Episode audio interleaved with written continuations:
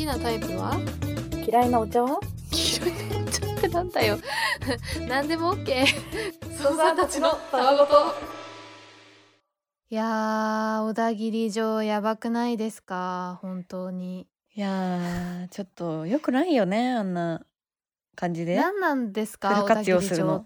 ていう存在は。本当にあの私前から思ってましたけど、うん、なんだっけ、かぼちゃとマヨネーズっていう映画でも、はいはい、なんかこう後半に出てきてこう主人公をたぶらかして引っかき回す役だったので、花束みたいな恋をしたでも後半に出てきて引っかき回す、うん、まあ役だったじゃん、うん、でもなんか引っかき回すざるを得ないぐらいの色気がさ、やっぱなんかさ漂ってるよね。にメートル以内に近づくとちょっとやばい感じするもんね。なんかこう、泣き散らしてもんね。打って倒れてしまいそうなぐらいのさ色気があるよな、うん、何なんだろう。いや、あんなの大豆田十和子もやられるよなっていうさなんかもうしょうがないよっていう気持ちになるよ。そうだね、うん、あ、匠もね、斎藤匠も待って忘れてたけど匠の存在いたわ、ね、いちわで出てきたよ。いたんだけど、うん、やっぱりなんかね、もう忘れ去られちゃうわけじゃんてかなんかやっぱ匠もさ色気ある部類、うん、めっちゃ色気ある部類だと思うの。やっぱ不倫のドラマとか似合うし、うん、でもさ、なんだろうね、あのさ小田切城とのさ色気の違いっていうか、色同じ色気なんだけど種類が違うっていうか、うん、なんかサンオイルの匂いとかしそうな感じの色気じゃんなんかどっちかっつったらなんか焼いてっかなみたいな感じの色気、うん、なんだけど、でもなんか小田切城はさ、なんかさ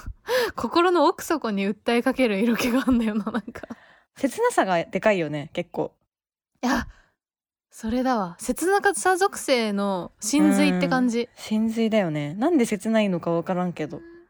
でもね、あの目は一個あると思うんだよ。そのさ、うん、なんか目が死んでるっていうか目線が合わないっていうかさ、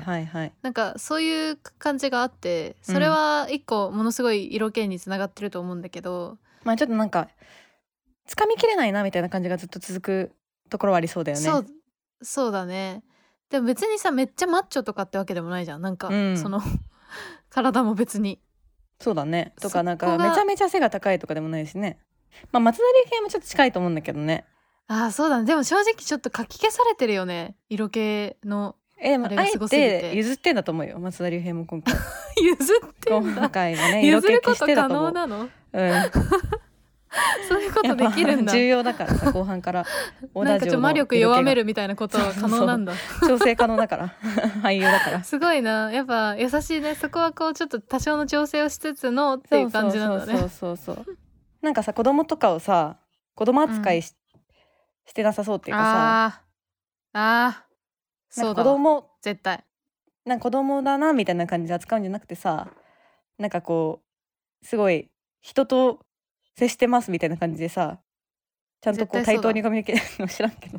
しそうじゃん、間違いなく、ね、間違いなくそうだと思うよ。そうだと思う。そうだよね多分ね。うんうん。多分小田城は絶対すごい、うん、すごい深いことを子供に伝えてると思う多分。多分ね。なんか。なんかお前はあの海の色は青に見える緑に見えるそれとも透明に見えるとか聞いてそうで聞いててほしい的なとこもあるけどね。青かな青かなとか言って子供が言ったとしたら、うん、何色でもいいんだよお前の目に見えた色が正解だからとか言ってそう。いやもうドラマやん言っててほしい。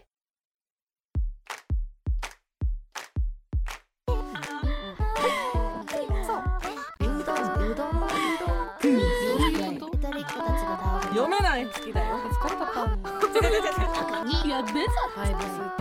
大好きなんだそりゃ。カーネルサンダスさん、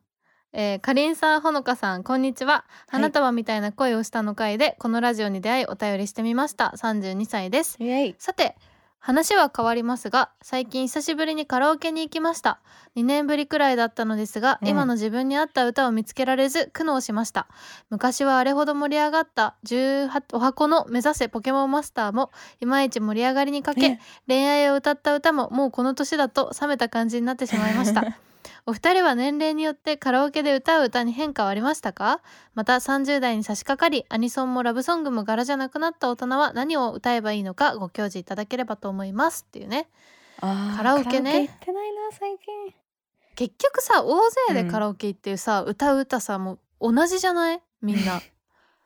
まあそうだね。まず多分女の子はとりあえず気まぐれロマンティックとか入れるじゃん。あ、そうだね。一旦ね無難にね無難にね入れとくじゃん、うん、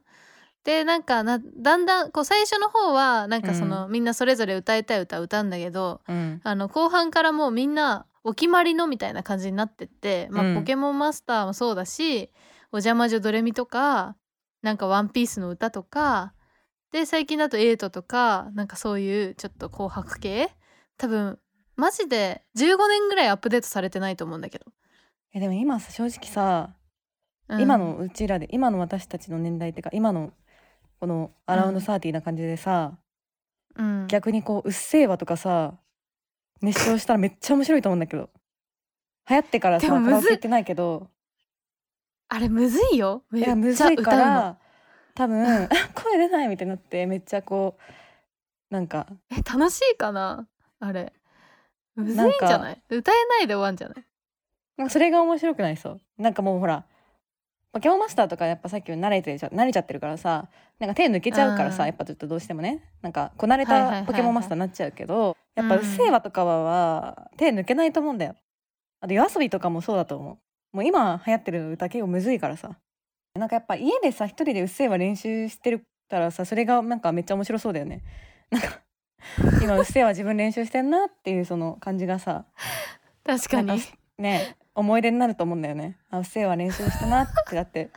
でカラオケでじゃあうっせーわを披露したらみんなうっせーわやっぱ歌えるんだすげえなってなるかもしれないしもしくは、うん、えなんか大丈夫ってなるかもしれないけど多分その努力はどっちに転んでも無駄じゃないと思うからちょっとやっぱ練習マジ意識高いんだけど練習してからね行ったらそれはそれで面白いと思うからそうだねそうだね、うん、努力は無駄じゃないっていうことからね見られますから、うん、証明してやりましょう証明しましょう。チュクチュクツ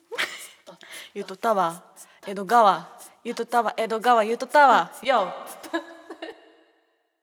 こんにちは。いつも楽しく歌を聞かせてもらっています。私はヨーロッパに住む女子中学生のハニーワと申します、はい、初めてお便りを送らせてもらってます。お二人に相談したい悩みがあるのですが、私は数学が得意なのですが国語だけは少し苦手なんです。もうすぐ初めてのテストがあるんですがこのままだといい結果が出なそうなんです、うん、ここで相談です。お二人は学生時代どのような勉強方法で勉強していましたか？ぜひ教えていただきたいです。あと時間があればお二人のテストであった出来事などがあったら教えてください。それではヨーロッパからこんばんはおやすみなさいというすごいよ国際中学生が登場した。中学生ハニワちゃんしかも国際的なのにハニワっていう結構渋めの操作ネームなんですが中学生の時の国語って難しいね。なんか何してたのか全く覚えてない。なんかな何があんだっけ中学生の時の古典とかあるっけ？読解読解とかじゃない？普通に長文読解みたいな。長文読解ってでもなんかさ、なんか指示語が何指してるかとかでしょあの。あ、そうそう。あとなんだっけ順接逆接みたいな接続語が。順接ね、逆接とか、うん、あとまあ要約しなさいとかだよね。うんうん。でもなんかさ国語さ文章好きな人であればあるほどさ、うん、ちょっとなんか、うん嫌気さすところあるよね多分。なんかああいう問題解いてる時にすごいわかる。あの特に小説物語文とか、うん、なんかこのさ作者がさ考えたわけでもないのにさ、うん、なんかこの主人公の意図を読み取りなさいみたいな。いやそれみんなさ読んでる人が自由に考えればええやんってめっちゃ 思, 思いながらです、ね、センター試験とかでこの国語の問題で物語文として起用された小説の作者の人がその問題を解いたらあの一問も解けなかったっていうあった、ね、あの話があってそうそうだから結局本当なのっていう話なのよ別にもうその問題が、まあ、小説というもののね概念をちょっとね、うん、間違えてるんじゃないかなってところはあるけど、ね、ありつつも暗記物とかは私はもう本当ノートを買って、うん、そのもう隅から隅までぎっしり青のペンでバーって書き殴るの、ずっと覚えるもの。私も青のペン使ってた。なんか青記憶にいいみたいなやつあったよね。うん、あとなんか目に優しくてなんか書きやすいから青のボールペンでずっとそのノートに墾田永年私財法、墾田永年私財法みたいな感じでこうとにかく書いて、うん、そう覚えるっていうのはやってたな。あともうその時はもう裏紙が逆に私は友達だったね。裏紙と友達だったんだなんか昭和みたいな感じがするけどだって裏紙と友達っていい表現だね、うん、裏紙なんか逆にね、私結構そんなに綺麗に書くタイプじゃないから、うん、なんかノートとかだと気使っちゃってその、うんうんうん、練習とかバーってできないから、うん、もう裏紙をバーンっていっぱいもう置いといて束で、はいはいはい、とにかくまあなんかもう小問題じゃないなんだっけ小テストを自分でさ何回も繰り返して覚えるとか。えテストのエピソードはなんかある？テストの前日に家庭科をめちゃめちゃ覚えてたの、うん、家庭科の暗記物を。はいはいはいはい。でやっぱもうさすがに前日だともう覚えきれなくて さん、よじぐらいになっちゃってうわもうやばいわみたいな、うん、でも泣きそうになりながら家庭科のなんか筆記テストみたいな勉強してて、うん、でまあまあなんとかなんとかって思ってもう絶望の中ね、うん、起きて朝、うんうん、でギリギリの時間に学校に行って、うん、でなんかいち限目家庭科だったはずだから、うん、なんかその友達とかにさついた強くなりさいややばいわみたいな、うん、マジ家庭科ちょっと昨日覚えたけど、うんうん、ちょっとどうなるか分かんないわみたいな話したらさ、うん、えみたいなええ家庭科は去ってだよみたいな言われてやばいよおちょだよなんだっけなだからもう別の暗記も技術とかだからそういう感じでえそれこそ国語とかだったらさうわやべえ間違えたけどまあなんとかなんかってあるけどさその暗記系だと終わりじゃんもう本当にゼロてんの可能性あるみたいなしかも割と専門的なやつじゃんそうそうそうそううわみたいな、うん、で、まあ、やっぱ日々ね授業を聞くっていうことがどれだけ大事かっていうのを実感したねその時初めていやー凍りつくわそれは大体しかもさ家庭科とかさなんだろう、うん、保険とかさそういうのって前日じゃん一夜漬けじゃんどうせ授業でさ全く聞いてない全く聞いてないって言い方よくないけどさ他のことやってるもんねそうそう聞かなくていいかなってなっちゃってるからさ後でやればいいかなってなっちゃってるからさ、うん、全く分かんないもんね絶望のコラボレーションだったんだよねなんかまだねそれこそ数学とかさそれだったらまだあれだったんだけど、はいはいはい、っていうのはあったけどありますかなんか大学入りたての一番最初の、うん、なんか入学初期に受けるトイックのテストがあって、うん、ああるね確かにそうあるじゃんそれで英語のクラスが決まるみたいなやつだったんだけど、うん、なんか私さその一般受験で大学入ってるから、うん、そのにがつの頭ぐらいからもう一切勉強してなかったのそのもう合格出てからはいはいはいはいにがつさんがつしがつ頭ぐらいまで全く勉強してなかったから、うん、その筆箱にねちゃんとこうしゃあのグッズが揃ってることを確認してないで、うん、そのトイックのテストを受けに行っちゃったわけ、はいはいはい、それであのいざやろうって思ってマークシート式だからさ、うん、いきなり最初リス、リスニングから始まってさやろうとしたらさ、うん、なんか写真が全然なくて、うん、なんかいちミリぐらいしか写真がなくて、うん、でなんか予備もなかったので、まあ、でマーク、ねうん、マークできないやんってなって、うん、で言おうかなと思ったんだけど試験監督の人に、うん、でも入学したてすぎて友達もいないしなんか変に目立っちゃったら嫌だなって思って言えなくて、うん、でその、そのいちミリぐらいの芯で全部マークしきるっていうことに目標を切り替えて全部マークしきったいやでも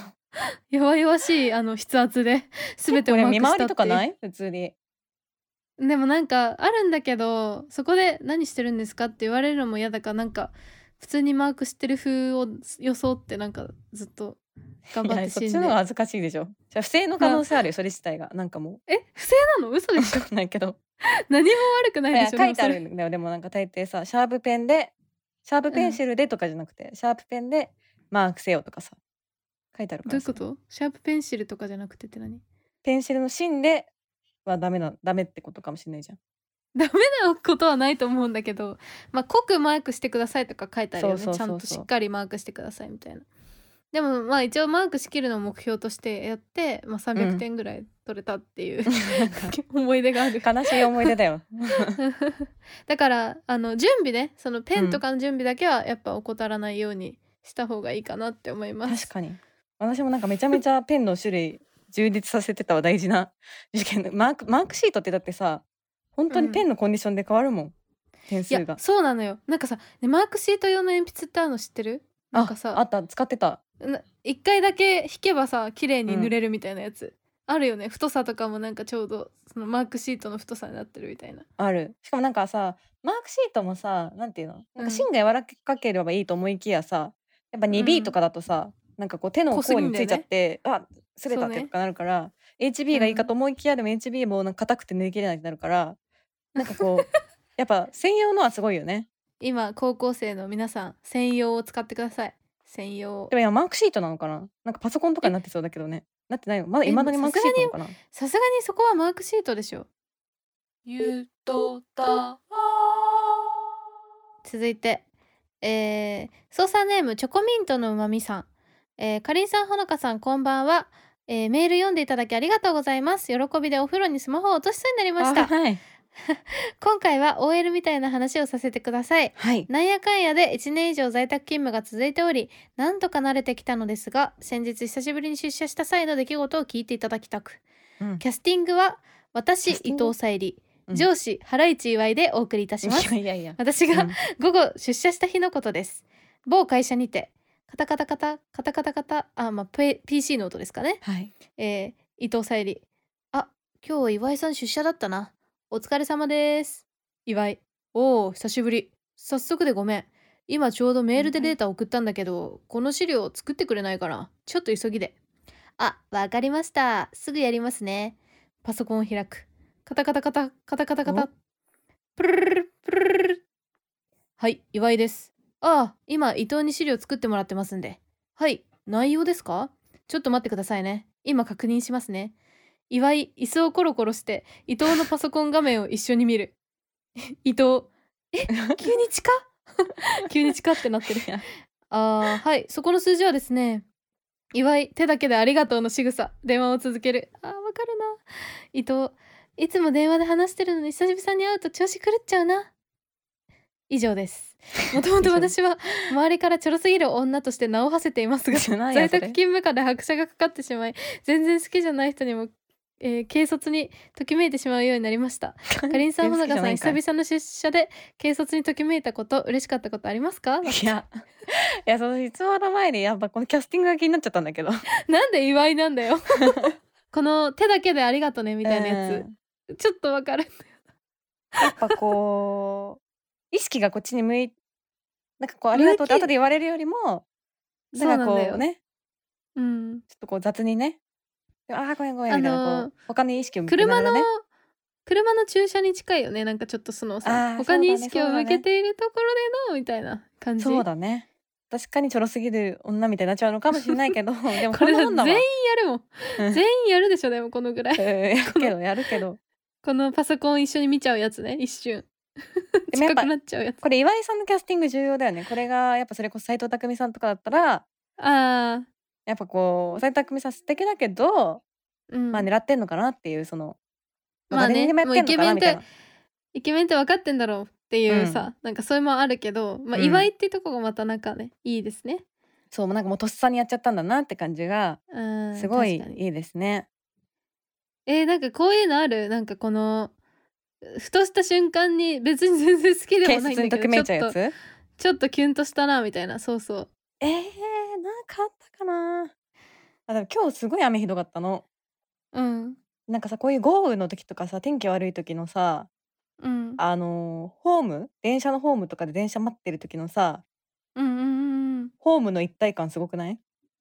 一体感なんか展開してるかもしれないけどやっぱなんか横殴りの雨とか来ててさ、うん、なんかみんなこう、うん、避けたいんだけどやっぱそのホームの下で傘はさせないから、うん、なんかこう、うんうんうん静かに耐えてるんだけどいやなんかちょっと参っちゃいますよね、うん、みたいな空気をみんな無言で出し合ってる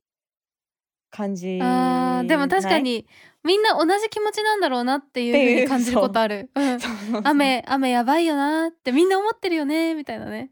あのなんか車両トラブルとかでさ止まっちゃった時とかにさ、みんなちょっとえなんか止まっちゃいましたねみたいな感じをさみんなで無言で出し合う確かに本当さもうあの時さ本当喋りかけたくなるよ。本当だったら隣の人に、ね、止まりましたねみたいな喋りかけていいっていうルールにしない？そしたらコロナ禍開けたらなっちゃうかもしれない。なんかもう飢えてるからそういうコミュニケーションみんなコミュニケーションしたくなっちゃうからね。したくなっちゃってるからもう些細な軽率なコミュニケーション取るやつになってる可能性はあるわ普通に。あ、あと私あったわ一個キュンとしたこと。何？なんか一個前の駅に携帯私が落とした携帯が預けられてて、うん、で最寄り駅の駅員さんにそのことを、まあ、聞いたのよ。うん。そしたらなんかもうほんとすごい親身になって調べてくれてさ、あやっぱなんかそのなんていうの iPhone を探すみたいなやつをしましたかみたいなそこまで iPhone のさ操作までなんか教えてくれるっていうか、ね、使ってねそうそうそうそうですごいいろんなところとかに電話かけてくれたりして、うん、で大体イケメンなんだよ、ね、そういう人は相当ねストレスを抱えてるだろうにねそうやってこういやいろんな人からその聞かれてるからね、うん、そうでそういう時にうまく上手にこう優しくできる人ってすごいなって思うわ。あそうだねなんか私もほらパソコン壊れてさ、うん、この間ちょっと話したけど、うん、パソコン壊れた時にそのカスタマーサポートがさ、うん、もうやっぱアップルの人アップルの人がさいちじかんぐらいやっぱ時を共にしたんだけどさ、うん、なんかすごいやっぱちょっとじゃあアップデートしてもらっていいですかとか言われてさアップデートの間、うん、特にあの保留音とかも鳴らさずにこう無音お互いにそうだよ保留にしないのその人こっちがいつ話しかけてくるか分かんないから、ね、保留にせずにもう無音で待っててくれる、うん、えでもそれだから本当にいちじかん丸々その人と電話したってことでしょ。そのそう、まあ、パソコンが壊れたとはいえそういうね理由があるとはいえ無言も共にしたしそっから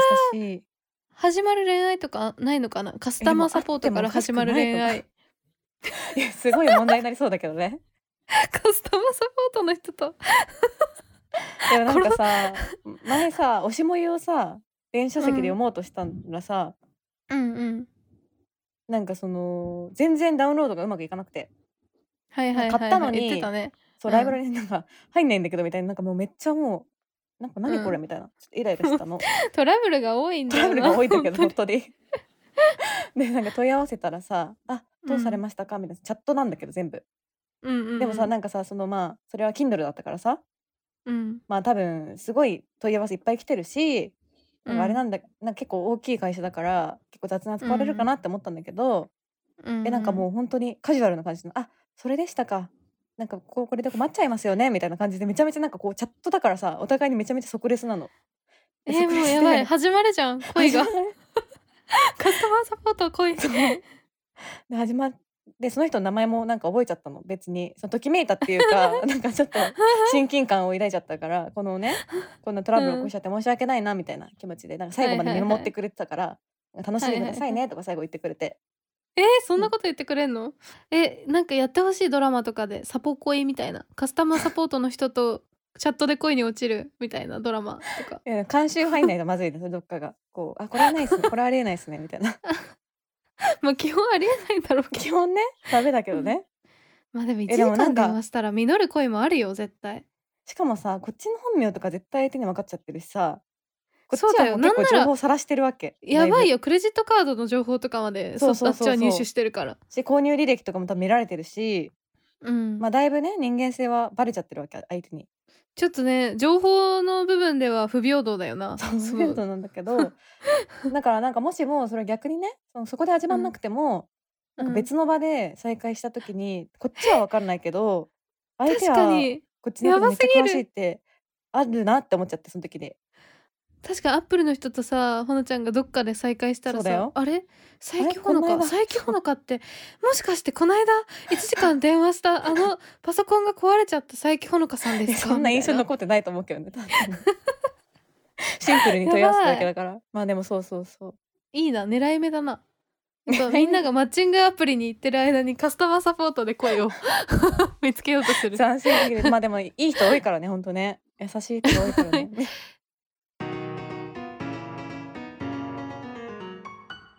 はい、それでは皆さんゆとりこだつのたわごと続きをどうぞ。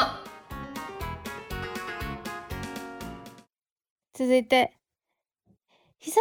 のハイビです。今学校であることをろくねん生だけで始めてみました、うん、あることとは、えー、みんなが全然手を挙げて発表しないのでできる限り意思表示をしてほしいという先生の意見で、うん、パーの人がどんどん当ててっていう人で、チョキの人は当ててくれたら一応言えますよの人で、うん、グーの人はあんまり自信がないよという人のとしたら、みんなが手を挙げるようになってきました。あ、すごい先生の工夫だね。すごい。かりんちゃん、ほのかちゃんはあんまり手を挙げられなかったことはありませんか？ちなみに私は全然手を挙げられない人です。そうなんだ。だってかわいい。かわいいね。そっか。でも私も全然あげられない人です。はい。あげなんか記憶がねえな。でもなんかあんま気にしなかった気がするなんかほのちゃんあげられてそう。全然普通に。そうだね。分かったらあげてた気がする。偉いね。私全くあげない人ですね。これでもこの工夫があったらあげられる。あげられる。じゃあこれがあったら、この工夫があったらあげられる。まあすごいね。じゃあやっぱこれそうだねシンプルにやっ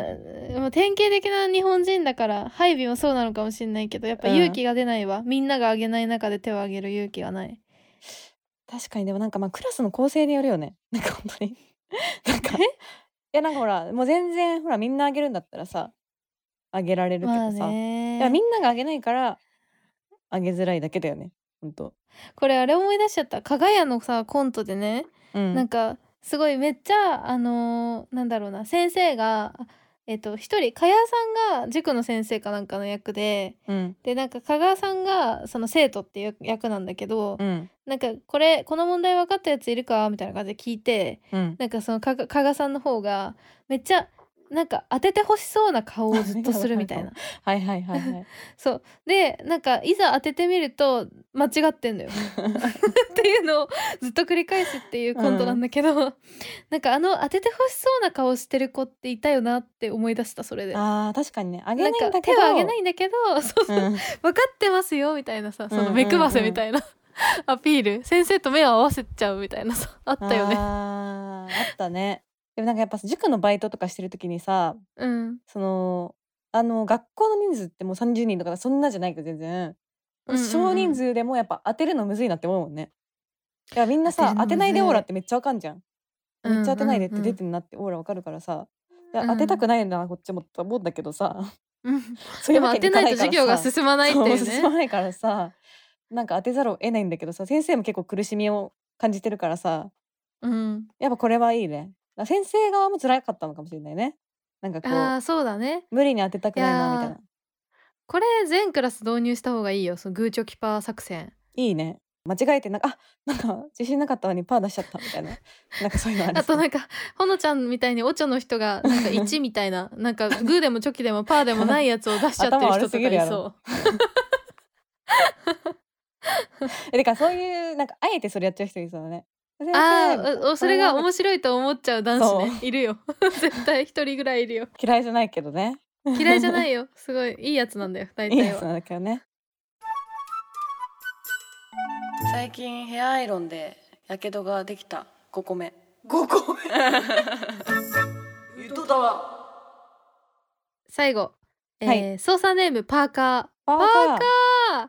かりんさん、ほのかさん、お久しぶりです。久々に本編へメールを送ろうと思い立つも、最近な特に何もなくどうしようか悩んだので、昔から感じているけれどあまり人には言っていない生きづらい話を送ろうと思います。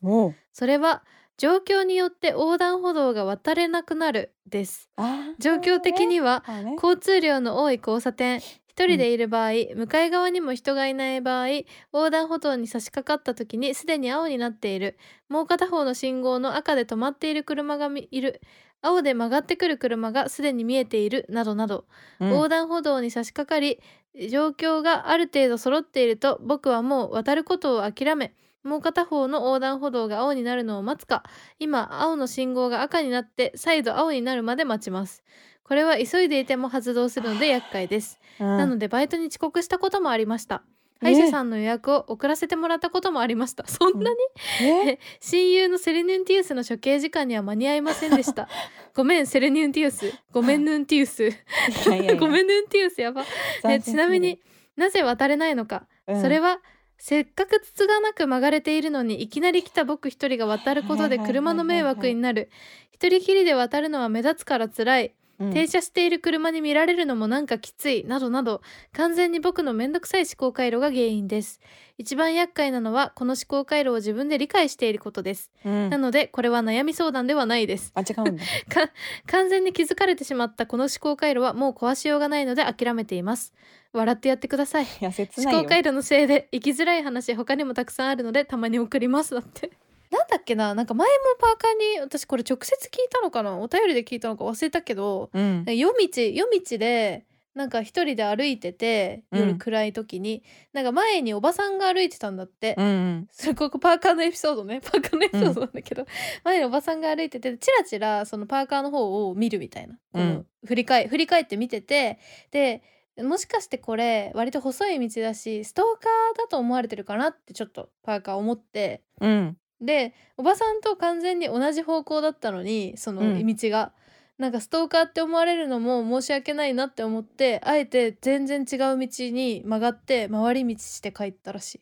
めっちゃわかる。でもそれえー、なんかなんでよ、その前を歩いてる 夜, 夜ね女性でしょ、うん、えでも前を歩いてる人とかがなんかこう、うん、ほら偶然さ駅で降りてさ、そっからほとんどなんか道一緒になっちゃったみたいな時ずっと一緒だったことね、あるじゃん。あるある。しかもなんか他のさ、うんうん、人はさどんどんなんかあの曲がってっちゃったりとかしてさ、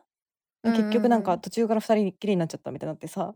うん、でなんかこうあどうしようみたいな感じで、うん、本当は抜かしたいけどでもなんか絶妙に早いし、うん、なんかでもこの絶妙にこうちょっと近い感じでずっとついてこられるの怖いかなって思って。うんうん、あ遅くしたりとかそういう速度調整したりとかはするわ。あ私も抜かすとかはあるな、あえて、うん、でもなんかすごいでも気にしすぎ。えこれわかる、この交差点のやつわかる。あそうてかよくみなんか交差点もそうだし、あとなんか例えばその駅でね、うん、あの、うん、階段があったとして、うんうん、で階段でこう歩い登ってたら隣にもうなんか人が来たりするじゃん、うんうんうん、近く で, でその人となんかさ登るリズムが一緒になっちゃったりするじゃん、なんかこうトントントントンみたいなやばいみたいなリズム合っちゃってるって思ってなんか裏拍にしようとするの、なんか一緒のリズムやってまずいから。で, でもなんか本当にかぶっちゃうんだよねやっぱリズムが、ああいう時って近い音が聞こえちゃってるから、あやばいかぶっちゃってるって思って裏拍にしようとしたりするんだけど、なんかまた別の人とかも来る。別にいいじゃん、かぶってもダメなの。えなんか合わせてきてると思う思われてないと思うけど思わない絶対に。なんか若干気にしちゃうとか、なんかそのねだから笑ってくださいって言ってるけど、うん、本当だから言うほどじゃないんだけどそういうなんか気にしちゃうっていうのめっちゃある。気にしちゃう、うん、まあでもなんかそれはほのちゃんのやつはなんか独特っていうかパーカーのなんか優しい優しさじゃない、多分なんか気にしちゃうんだよね、まあそうね、迷惑かけたくないんだよね。うん、余計な全然知らない人にも迷惑かけたくないっていうその優しさだよなこれは。うんなんかでもそうあるよね。私も確かに一個気にするなって思ったのはさ、うん、なんかさその視覚障害者とかの人用のさタイルみたいなのあるじゃん、うん、その道にさ、うん、こう黄色いさ ボ, ボコボコしてるやつ、うん、ああいうタイルとかあとはその柵なんかこうガードレールみたいなのとかの節目、うんと自分の歩幅が綺麗に開いたいっていう、うん、すごいなんかあの気持ちでいつも歩いてて意味わかるなんか、あのー、そのタイルの終わり目と自分の何歩目でちょうど一致するかみたいなのをいつも考えながら歩いちゃうの。なんかした脳内ゲーム的なね、脳内ゲーム的な。そうそうそう、あ確かに心地よさはあるよね、そういうなんかこうそうそうなんだよ、スッキリさせたいみたいなね。ここで一回約分できんのねみたいな、そのさぴったりいく重なんのねみたいな感じのをいつも考えながら歩いちゃうっていうのはあるなって思いましたけど、まあこれ全然人は関係ないんだけど。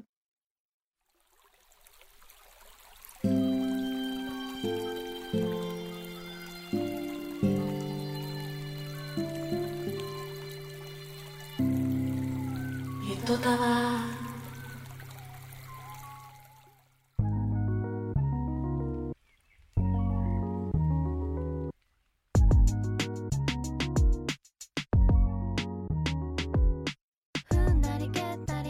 今回も多種多様なお便りが届いてましたね。ヨーロッパのどこなのか気になるから、はねわちゃんよかったら教えてね、うん、ヨーロッパのどこなのか国を教えてほしい、うん、